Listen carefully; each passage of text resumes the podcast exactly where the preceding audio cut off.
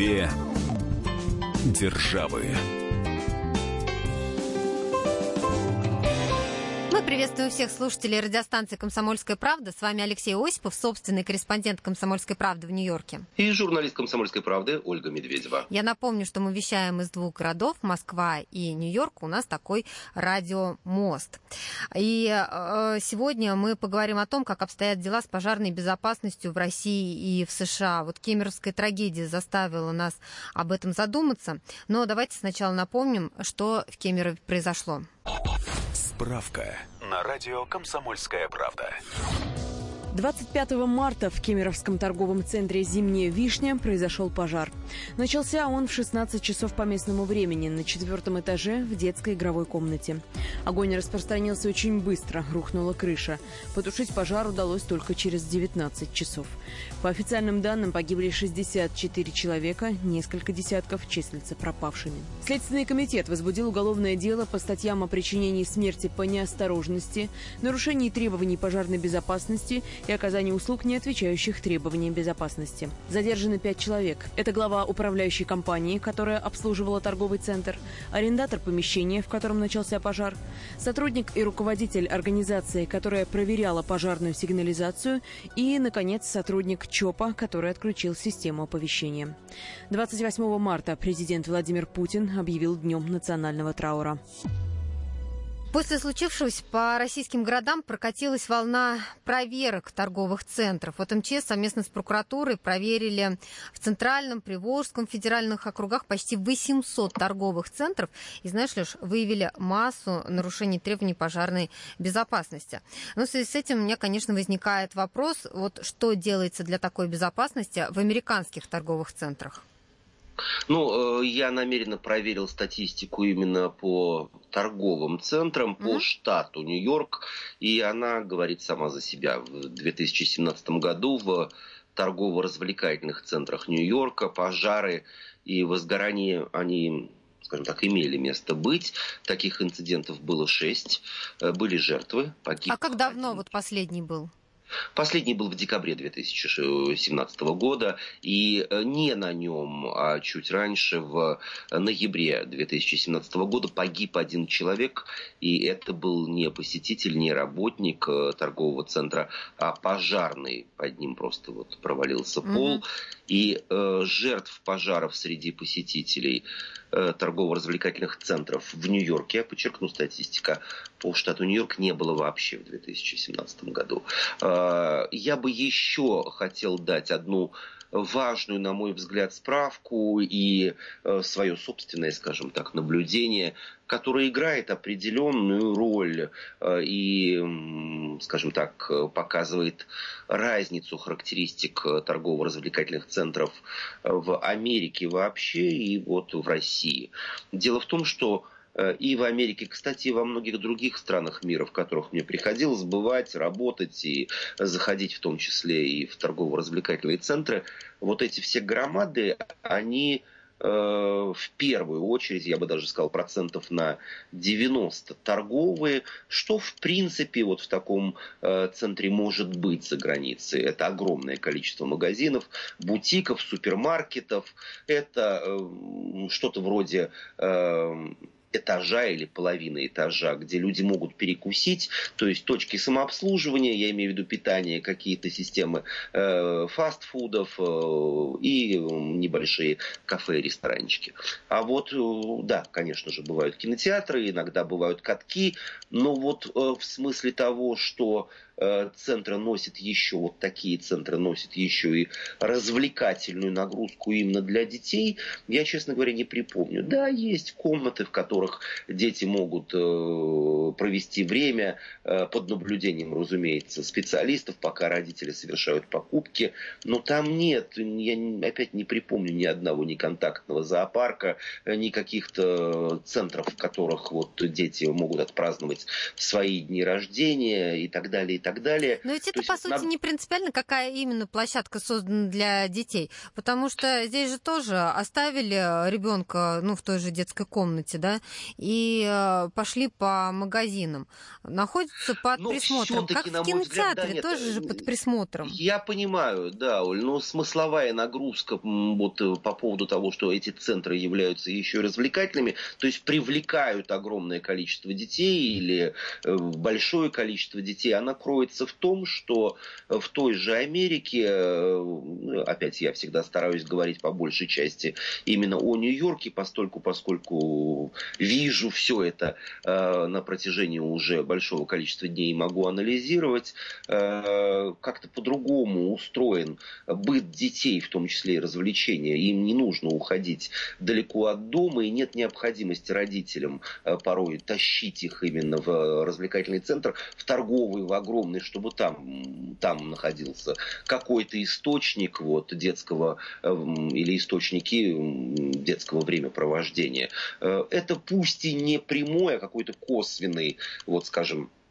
признак, что ли, ну, на мой взгляд, нужно это отметить, потому что когда анализируешь вопросы э, причины, приведшие к той или иной трагедии, всегда возникает масса дополнительных вопросов. И, на мой взгляд, вот функциональность таких торгово-развлекательных центров именно для детей, она в России чрезмерно преувеличена. Я понимаю, просто нет другой альтернативы. Но здесь я с тобой, э, пожалуй, соглашусь. У нас даже был э, эфир, в котором участвовал Андрей Рябцев, редактор отдела образования и наук «Комсомольской правды». Вот он как раз говорил о том, что а, торговые центры заменили сейчас детям дворы.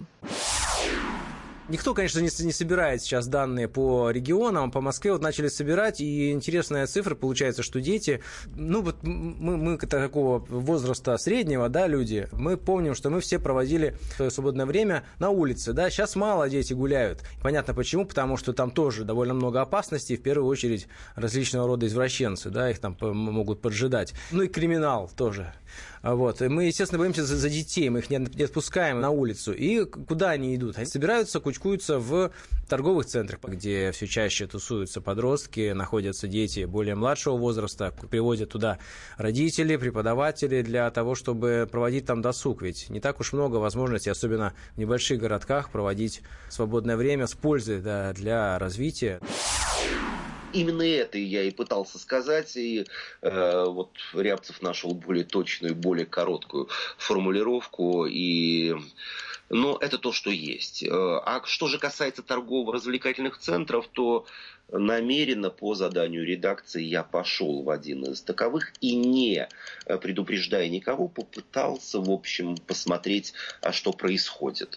Ну, начнем с того, что бывавшие в Америке, в других странах, в том числе и в Европе, э, они обращали внимание на то, что потолок любого вот такого места, э, из мест общественного скопления людей, будь то кинотеатр, э, торговый центр, какое-то офисное здание, отель, он вот напоминает какую-то модернистскую инсталляцию современного художника или скульптора, огромное количество труб, какие-то спринклеры, то есть разбрызгиватели воды, какие-то датчики, которые постоянно э, переливаются теми или иными огоньками. Э, все это, с одной стороны, выглядит ну, несколько странно. Как-то мы привыкли, что потолок несет одну единственную функцию.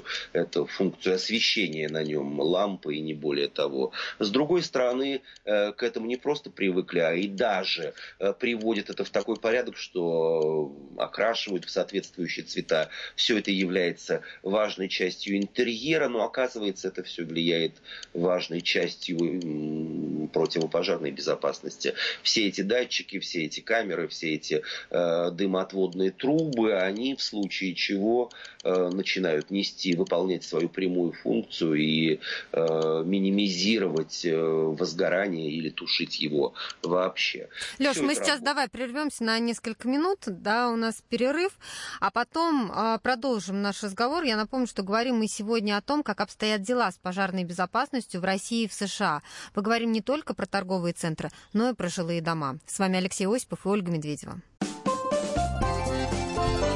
Две державы.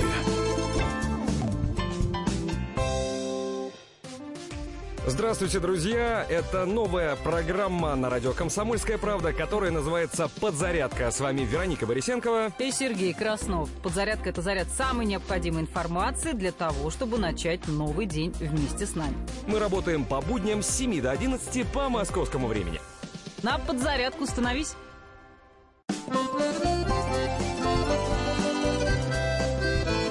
Две державы.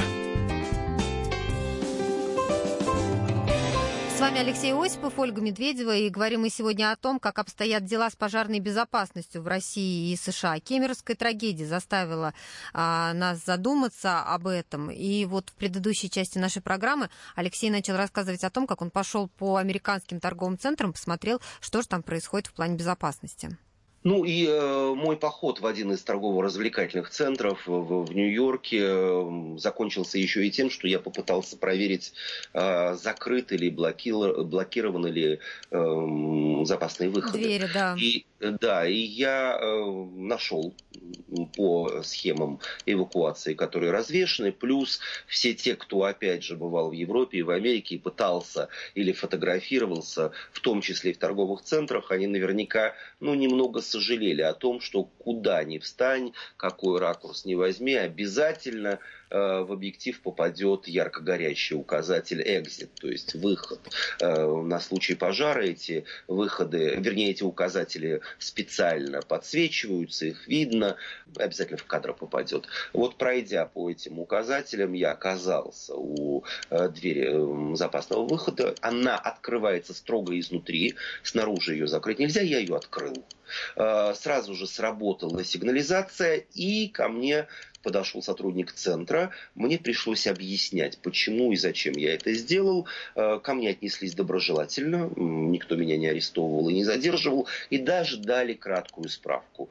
Это действительно пожарный выход, э, можно выйти. Я спросил, а что же делать вот в ситуации, что все-таки магазин большой, ну, воришка может что-нибудь украсть и вынести. Мне сказали, что большая часть товаров чипируется, и вот на этом пожарном пожарном выходе еще и установлены специальные сканеры, то есть срабатывает сигнализация, что кто-то пытается вынести вот ворованный товар.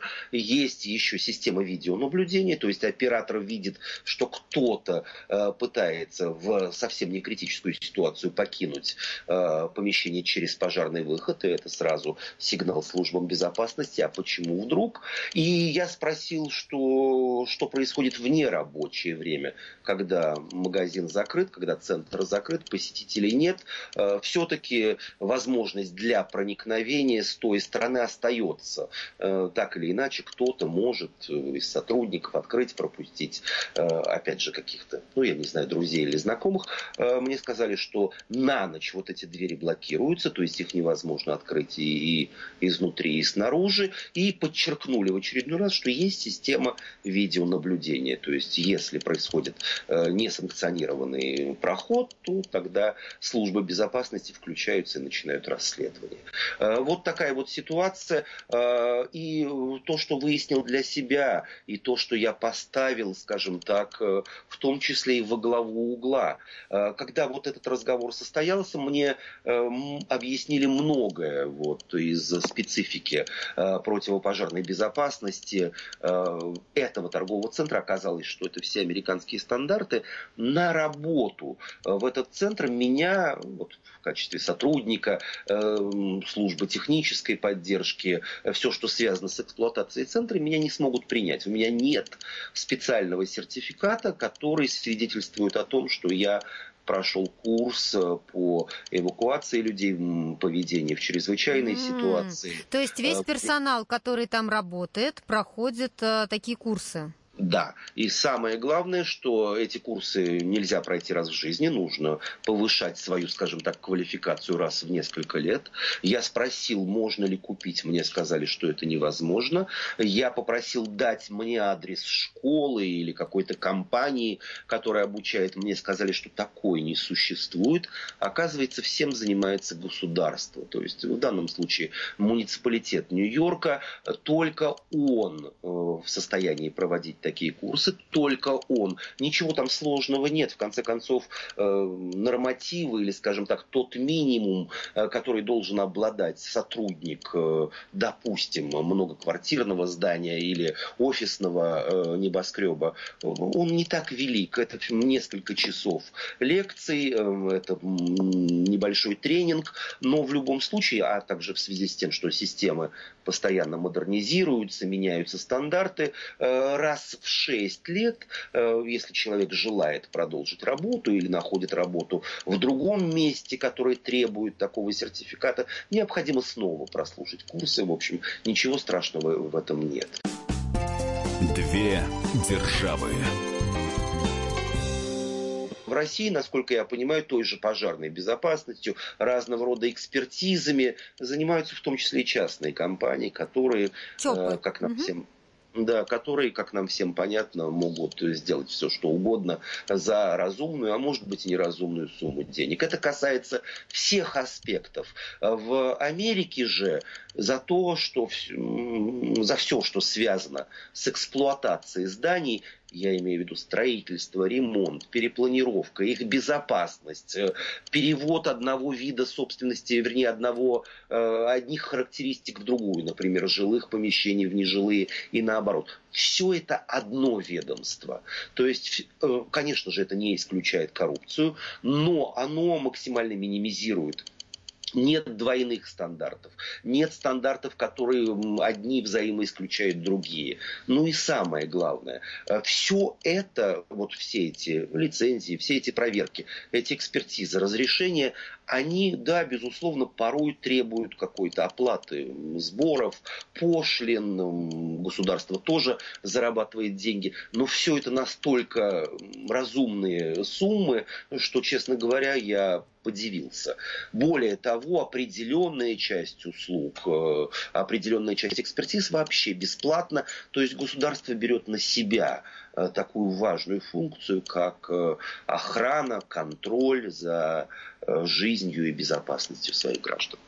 А кто вообще э, контролирует вот эту безопасность? Та самая организация, про которую ты говоришь, или еще есть какие-то, ну я не знаю, государственные органы, которые проводят проверки через определенное количество месяцев или лет? Если следовать букве закона, то только да, вот эта организация, она же несет и функции контроля, э, и э, пожарные там тушат пожары, они проводят какие-то экспертизы, не выдают лицензии, нет никаких э, других организаций по типу Роспотребнадзора, санэпидемстанции, МЧС и так далее, и так далее. Все сосредоточено в одном едином государственном органе, точнее, это даже не орган, а департамент Нью-Йоркской мэрии. Да, конечно, конечно, есть прокурорские проверки, да, конечно, есть э, э, разного рода общественные организации, которые следят за этим, но в первую очередь э, вот это вот единоначалие и участие государства непосредственно в этом процессе, оно, на мой взгляд, в Америке в первую очередь заменено самим ну, скажем так, человеческим контролем. Люди сами следят, если говорить о своих жилищах, о многоквартирных домах, о том, что у них есть. Владельцы бизнесов тоже на, первую, на первое место ставят не ответственность государства, а свою собственную ответственность. Они не запускают в, в эксплуатацию торговый центр, школу, детский сад, э, все что угодно, без того, чтобы э, соблюсти элементарные, минимальные, требуемые законом э, меры. Ну, ну вот ты говоришь, что, Леш, да. есть элемент коррупции. Означает ли это, что кто-то из предпринимателей вполне может договориться с контролирующей организацией. Ну, договориться, Конечно, ты понимаешь, в каком смысле? Безусловно, конечно же, такое происходит, но э, и прецеденты тому имели место быть, но это быстро всплывает на поверхность э, э, по одной простой причине. И это вот третий фактор, о котором вдруг я прочитал в том числе и на сайте «Комсомольская правда». Кстати, не первый раз я пытался эту мысль донести в разных, скажем так, ситуациях, но, надеюсь, вот теперь ее, ну, если не услышали, то, по крайней мере, будут рассматривать более серьезно. Есть ответственность без участия государства или есть контроль за участием, без участия государства.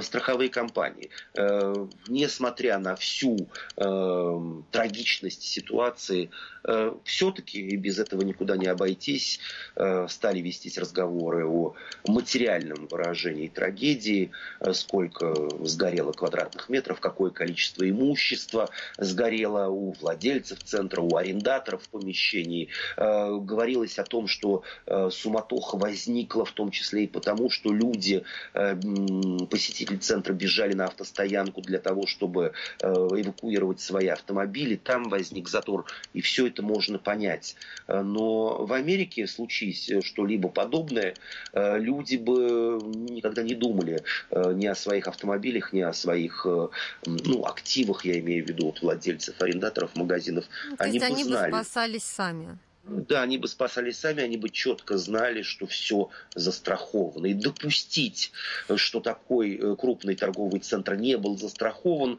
э, практически невероятно. Леш, давай про страховки ты расскажешь в следующей части нашей программы. У нас сейчас выпуск новостей. А, дадим возможность его послушать, свежую информацию, которая к этому часу собралась. Но я напомню, что мы говорим, как обстоят дела с пожарной безопасностью в России и США. С вами Алексей Осипов и Ольга Медведева. Две державы.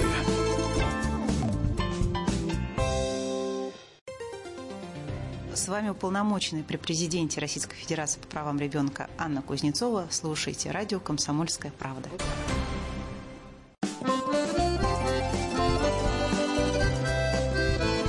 Две державы.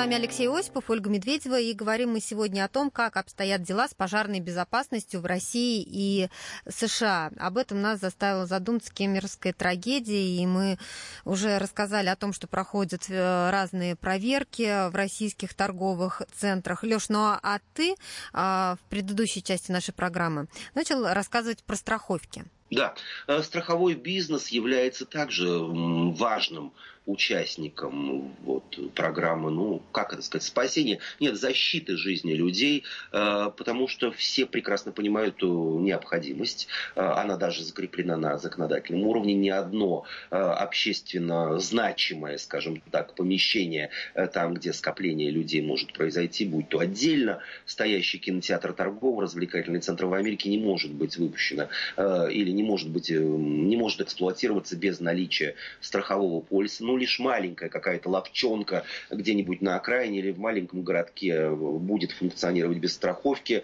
э, потому что, ну, не то чтобы не сможет себе ее позволить, просто не захочет э, это оформлять. Да, действительно, стоимость страховых полисов ежегодных или ежемесячных, она солидная, это не стоит копейки, но вот именно страховые компании выступают еще и своего рода регулятором, скажем так, вот этого процесса, и ни за какие деньги, ни за какие франшизы, премии и программы личного участия, они не выдадут никакому торгово-развлекательному центру страховой полис, э, пока не убедятся, что, например, та же система противопожарной безопасности э, введена там в эксплуатацию и э, имеет все сертификаты, лицензии, прекрасно работает. У страховых компаний есть свои отделы, которые, в обязанности которых вменено, скажем так, вот проверка всего этого. И это уж если говорить, вот, например, о... Э, мы все время говорим о торгово-развлекательных центрах, о каких-то вот помещениях э, или строениях, где может быть в один момент времени большое количество людей, а все-таки, может быть, есть смысл начать еще из жилья, из квартиры. Конечно, понятно, что да. вот после этой кемеровской трагедии возник вопрос не только с торговыми центрами, там, кинотеатрами и так далее, но и с многоэтажными жилыми домами. Леш, ты знаешь, кстати, вот наши корреспонденты провели свою свое расследование в Москве. Давай послушаем, что они а, узнали по этому поводу. Вот что нам рассказал Павел Клоков, корреспондент «Комсомольской правды». Возникает, не дай бог, конечно, крупный пожар. Как мы себя ведем? Вот, например, на 15 этаже, на 20 в Москве есть 40 этажки. Первая мысль, конечно, взять там все самое ценное и спуститься на улицу. Мы идем на пожарную лестницу. Хорошо, если двери открыты. Как правило, у нас сделано в домах в Москве, что мы выходим, попадаем на общий балкон, а с балкона уже на пожарную лестницу. Это хорошо, если открыто. Ну, да, давай по порядку. Вот первый дом я выбрал. Я люблю туда ходить вообще. Это высотка на Котельнической набережной. В прошлый раз, когда я туда приходил в гости, я не интересовался пожарной безопасностью. Меня интересовали люди, характеры, архитекторы, кто там жил. Там Вознесенский жил, Раневская, Уланова. На этот раз я пришел и поинтересовался, а как в случае пожара вы себя поведете? 26 этажей. И что выяснилось? Оказывается, в каждой квартире в этой высотке есть потайная дверь, как у Буратино, которая ведет на пожарную лестницу. Лично проверено. Другое дело, что эти двери э, жители заставляют мебелью, оклеивают обоями, ну, чтобы не портить вид. А дальше мы идем, я выбирал просто случайно. Симоновский вал, дом 16, кирпичная 15-этажка в центре Москвы. Рядом с подъездной дверью пожарный выход. Я начинаю ее открывать, она закрыта. И оказывается, что дверь она открывается только изнутри. В, э, в каждом подъезде, в каждом доме подходит творчески к этому. Вот, например, следующий дом, Пролетарский проспект 1, панельный дом, 22-этажка, это уже высоченный такой дом. Идешь, я с 7, 8, 9 этажа, вот начинаешь просто заходить туда на лестничную клетку, у кого-то закрыто, у кого-то завалено каким-то хламом, у кого-то висит замок. Встречаю жителя, по-моему, на девятом этаже, он стоит, курит к слову говоря, стоит пепельница на газете. Я говорю, а вы знаете, как вообще попасть на пожарную площадку к вам? Ну, как спуститься по лестнице? Да вот, я тоже против, у нас тут вот собрание было, я mm-hmm. этот вопрос поднимал, а вот все закрывают, потому что тоже боятся э, грабителей и так далее, и так далее. Я говорю, а у вас есть ключи? Я не знаю, надо уже жены спросить, я не знаю. Ну, вот, вот так, открываю пожарный шкаф, это в том же доме, сорван кран, дырявый шланг, прям дырки. Ну, видно, что не получится с этим шлангом ничего сделать путного Когда я въехал в э, нью-йоркскую квартиру, я обнаружил, что на потолке у меня есть ну, если это описывать э, словами, что-то вроде э, большой таблетки, которая время от времени посылает мне сигналы э, неяркой светодиодной лампочкой. Mm-hmm. Оказалось, что это дымоуловитель. И он срабатывает и кричит женским голосом, что в воздухе появились какие-то химические вещества, свидетельствующие о пожаре.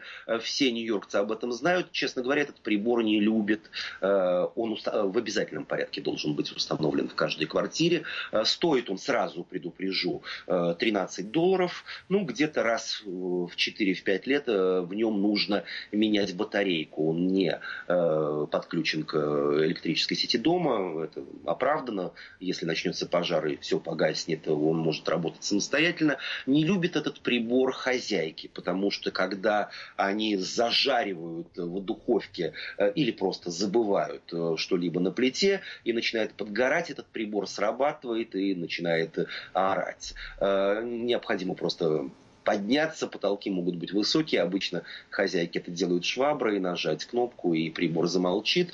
И я точно знаю, что он спас э, немалое количество жизней, потому что улавливает в воздухе э, вещества, которые свидетельствуют о горении, э, достаточно быстро, и, в общем, люди могут эвакуироваться. Также в дом, в котором вот я эм, снимаю квартиру, он очень старый, и я знаю, что это обязательная практика практика в Нью-Йорке установлена в подъезде.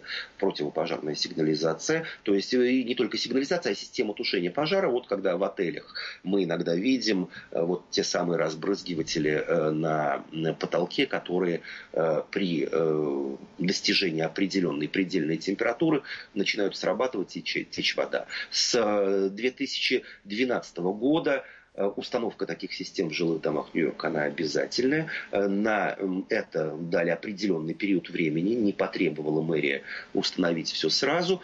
Плюс на каждом этаже есть огнетушители, на бирках которых, э, опять же, я неоднократно и специально смотрел, сотрудники мэрии, проверяющие их годность, срок их эксплуатации, расписываются и ставят печати, в случае необходимости меняют. Опять же, Э, вот, э, когда все произошло в Кемерово, э, и когда я стал готовить материал для «Комсомольской правды» по тем, на тему того, как все это происходит в Америке, Америке, как все это устроено в Америке. Я поговорил с представителем управляющей компании дома и выяснил, что дом, в котором я живу, в нем больше 10 этажей, порядка 120 квартир, дом старый, он был построен в начале прошлого века, установка систем противопожарной безопасности и тушения обошлась, ну, я вот тут замер и ожидал сумму, ну, в 100, 150 угу. тысяч долларов. Напомню, это нужно было провести на каждом этаже, в подвале и так далее, в 15 тысяч долларов. Дело в том, что город еще и субсидировал некоторую часть, а, порядка 30%. Ну, вот все вместе обошлось, наверное, я сейчас объединяю карманы и города, а, и вот нашего дома, порядка 20 тысяч долларов. Я спросил, есть ли какие-то ежегодные э, расходы, связанные на противопожарную безопасность. Мне сказали нет. Система тестируется раз в год и перепроверяется. Ее, эту проверку, проводит город, и бесплатно. А, когда приходит в негодность или истекает срок реагентов, уж не знаю там чего в огнетушителях, а, город также субсидируют их замену приобретение новых. Вот вам и безопасность, вернее, забота о безопасности сограждан. Леша, а что с запасными выходами и с пожарными лестницами? Все это есть. Э, конечно же, конструкции домов, особенно старых, не всегда предусматривают такие, но многие туристы, бывавшие в Нью-Йорке, обращали внимание, что на домах старой постройки есть, ну, Оль, ладно, признаю, это весьма уродливые лестницы, которые э, с пролетами. Да, которые... уродливые это не страшно, лишь были функциональными. Да, они функциональные, они самовыдвигающиеся, э, они есть на всех домах старой постройки, как правило, это именно фасадная сторона, э, на них нельзя ничего хранить, там нельзя расставлять цветочные горшки, на них нельзя выходить курить. Э, да, было не раз и не два случая, когда эти лестницы э, использовали квартирные воры, пробираясь в жилище людей, но, наверное, вот тут в данном случае чаша весов э, имущества человека или его жизнь перевесила в сторону жизни, и эти лестницы в, штате Нью-Йорк есть на всех домах старой постройки. Что же касается пожарных или запасных выходов, то все зависит от времени постройки здания. Э, в моем э, доме таковые есть. Ну, это не заслуга, скажем так, управляющей компании, не заслуга кого бы то ни было. Это вот заслуга, скажем так, архитектора, который в свое время, в начале прошлого века, вот позаботился об этом. Так что все функционирует, все есть. И порядка трех недель назад на моей улице, э, я видел это просто собственными глазами, отправляясь на одно из редакционных заданий, э, на третьем этаже дома произошел пожар. Э, я знаю, что даже были человеческие жертвы, но это было связано не с функционалом лестницы, а вот именно с отравлением угарным газом. Горения, угу. Да, продуктов горения. И уже после того, как все это было показано по телевизору, как я видел это собственными глазами, спустя неделю экспертиза показала, что э, вот та самая сигнализация, та самая таблетка, э, которая свидетельствует о э, наличии в воздухе продуктов горения, которая должна была работать, люди эту таблетку открутили от потолка для, от, потому что, как им показалось, она вот беспокоила их неярким, редко мигающим огоньком светодиода, который, кстати, никто не мешал заклеить. Но они отключили этот прибор и произошла э, вот такая вот трагедия. Что же делать в подобных ситуациях? На что обратить внимание? Давайте послушаем комментарий Эдуарда Халилова, эксперта по выживанию. Как говорят, шанс есть всегда, но, к сожалению, ряд факторов, которые как раз были, негативных факторов, они эти шансы очень сильно уменьшили. В таких ситуациях люди не готовы быстро реагировать. Люди наблюдают, смотрят. То есть у людей нет культуры безопасности, они действительно теряются, они не знают, что делать. Люди на первом этаже смотрели, наблюдали, что происходит наверху, вместо того, чтобы выходить на улицу, освобождать помещение, чтобы не было давки. Это все результат, это совокупность факторов, отсутствие грамотности у персонала, то, что они не обучены, они сами не знают, как себя вести в таких ситуациях. И я даже сомневаюсь, что они действительно проходили тестирование, обучение огнетушителей. Вот как показывает практика, я занимаюсь этим уже давно. Люди не знают, как, что надо выдернуть чеку, что не надо там переворачивать огнетушитель, ударять, что просто он берется, направляется. То есть люди не знают элементарных вещей. Мы сейчас прервемся на несколько минут. Впереди у нас выпуск рекламы. Я напомню, что говорим мы сегодня о том, как обстоят дела с пожарной безопасностью в России и в США. С вами Алексей Осипов и Ольга Медведева. Две державы.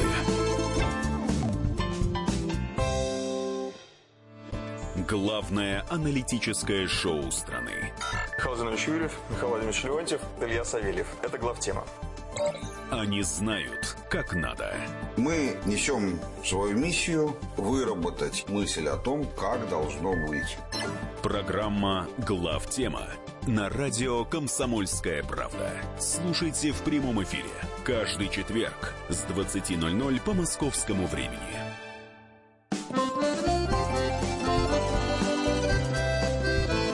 Две державы. С вами Алексей Осипов, Ольга Медведева, и говорим мы сегодня о том, как обстоят дела с пожарной безопасностью в России и в США. Об этом нас заставила задуматься кемеровская трагедия. Но вот, Леша, о чем я хочу поговорить с тобой в этой части. Мы знаем, что новости о кемеровском пожаре совпали с новостями о высылке российских дипломатов, и многие тогда недоумевали, неужели нельзя было это отложить. Потом сказали, что с дипломатами вопрос был решен гораздо раньше, и приостановить процесс было нельзя. Как в Америке вообще простые люди восприняли трагедию в Кемерово? Я бы все-таки начал с работы в первую очередь средств массовой информации, потому что именно они в США явились вот проводником этого ужасного известия. Э, американцы узнавали об этом с экранов ТВ, со страниц печатной прессы, э, с э, новостных интернет-порталов. Новость о высылке дипломатов и вот эту страшную трагедию я честно признаю и отдаю должное американским коллегам, они разделяли и не увязывали никоим образом друг с другом. Э, простые люди восприняли это, да это очень просто даже э, определить, э, скажем так, и «Комсомольская правда», и другие СМИ показывали, транслировали э, репортажи от российских дипмиссий. Я был у генерального консульства нашей страны в Нью-Йорке. Не единичные букеты цветов, огромное количество букетов цветов, мягкие игрушки, воздушные шарики привязывали к э, ограде э, российской дипмиссии, зажигали свечи, оставляли пронзительные записки, фотографии жертв. Еще раз повторюсь, это не единичные какие-то вот проявления проявление э, человеческой скорби э, за много тысяч километров от места трагедии. При этом э, я отмечу, что никто из э, наших соотечественников не обращался э, в российские дипмиссии с просьбой о помощи, что там в Кемерово погибли родственники, знакомые. То есть люди, которые никоим образом не были затронуты, ничего не произошло, у них есть и сердце, и душа. Увы, есть и слезы, так что вот э, восприняли это, пропустив э, все это через себя. Но э, не все. Но не все. И большой скандал вызвала моя заметка на страницах «Комсомольской правды» и э, сайта kp.ru о том, что Российская э, дворянская ассоциация, точнее дворянское собрание Соединенных Штатов Америки, у них было давно запланировано мероприятие, которое вот совпало со днем траура. Было запланировано оно его планировалось провести. Это торжественный прием, такая коктейль-вечеринка в стенах российского генконсульства в Нью-Йорке. Это действительно красивое здание с э, роскошными интерьерами. И э, Россия всегда шла на контакт с, со всеми э, волнами мигрантов, не разделяя кого-то на предателей Родины или тех, кто бросил ее ради куска колбасы или длинного доллара. Дворяне весьма активны на разных разного рода направлениях вот, своего внутреннего единения, конечно, возникают вопросы, какие дворяне, какое поколение, да и нужно еще отметить, в Америке вообще нет никакой системы сословий, здесь запрещены э, к, к использованию в повседневной жизни разного рода титулы, ты можешь их только печатать на своей визитной карточке. Требовать, чтобы те к тебе обращались как князь, как граф, как баронесса в Америке запрещено. Просто демократия и никаких сословий. Так вот, э, эту вечеринку они э, решили провести, э, запланировали давно, и генеральный консул Российской Федерации в Нью-Йорке Сергей Овсяников известил их, что по понятным причинам не сможет открыть двери генконсульства для проведения вот этой коктейльной вечеринки. Дворяне возмутились и сказали, ну как же, мы уже закупили продукты и выпивку, угу. мы уже давно настроились. И вообще, сказали они, э, начинаем-то мы в 7 вечера по Нью-Йоркскому. Это значит, что в России уже будет полночь и даже уже и позже. Соответственно, формально в России день траура закончится, а то, что мы здесь будем танцевать э, мазурку водку и выпивать, э, в общем, это совершенно допустимо. Э, генконсул не стал торговаться, он не стал идти на какие сделки с совестью, он сказал, что до новых встреч. Более того, он сказал, что в любой другой день он готов предоставить, э, обсудить любую другую дату и сделать все, как полагается. Дворяне, представители этого собрания сказали большое спасибо. И в этот же день известили своих э, членов своего общества и э, своей ассоциации и арендовали помещение частного клуба на Манхэттене. И в день траура провели мероприятие, о котором так давно, видимо, мечтали. Кстати, mm-hmm. вот уж хотел бы я вставить еще несколько шпилек. Вообще-то, в том числе дворяне, дворянское собрание Америки всегда Эм, скажем так, демонстрируют свою набожность, вообще длится Великий пост. И как в Великий пост э, проводить такого рода мероприятия, как это укладывается в каноны, э, мне не очень понятно. Ну и еще самое странное, э, не прошло 40 дней с момента смерти председателя главы дворянского собрания Америки, князя Голицына, но это тоже не смутило, в общем, как правило, не только 40 дней, а гораздо больший срок э, в христианстве существует такое понятие, как траур. Э, меня лично вот такое поведение очень оскорбило. Э, не буду говорить, кого оскорбило оно еще, дабы вот в скандал, который вот разгорается. То есть мне поступают и звонки, знаю, несколько жалоб уже было направлено и в генконсульство, и главному редактору «Комсомольской правды». Ну да пусть. Заметка ни при каких обстоятельствах не будет снята и мое мнение, э, я уверен, мнение э, моих коллег, э, вообще всех здравомыслящих людей, оно не будет изменено. Две державы. Леш, ну вот довольно часто СМИ обвиняют в том, что журналист топчется на трагедиях. Зачем пристает к родственникам погибших, зачем показывают жуткие кадры и так далее. Вот у тебя какое сложилось впечатление от работы СМИ? На мой взгляд, это аксиома. СМИ должны бесстрастно фиксировать все то, что э, произошло, все то, что происходит в настоящий момент, и представлять это. Какова форма глубины, э, скажем так, э, цинизма или, наоборот, сострадания, это уже элемент работы конкретного журналиста или конкретного оператора, если мы говорим о телевидении. Но меня, честно говоря, совсем другое в данном контексте взволновало. Это, конечно, язык, э, язык жестов даже порой э, которым э, говорят или не хотят говорить с простым народом чиновники, в том числе и радио «Комсомольская правда» приводила, ну, на мой взгляд, совершенно циничные цитаты, которые вылетали из уст некоторых чиновников. Но еще бы я хотел отметить вот тот самый нет не столько лексикон, сколько вот способ коммуникации э, некоторых чиновников э, в дни кемеровской трагедии.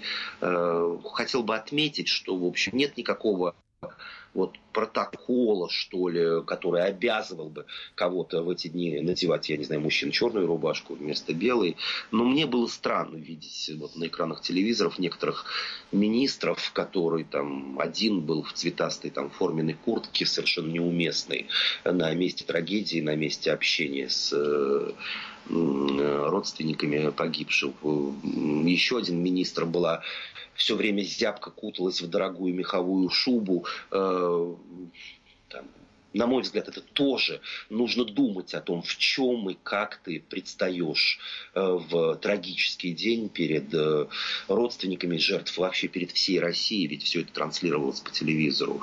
Э, в общем, это холод и бездушие, на мой взгляд, если не больше. Ну а что касается работы журналистов, я могу только добавить, что к таким трагедиям невозможно привыкнуть. Да, за год работы мы учимся абстрагироваться, давать информацию объективно, но не пропустить э, через себя беду, особенно когда это касается детей, просто невозможно. Я напомню, что говорили мы сегодня о кемеровской трагедии о том, как обстоят дела с пожарной безопасностью в России и США. С вами были Алексей Осипов и Ольга Медведева. Две державы.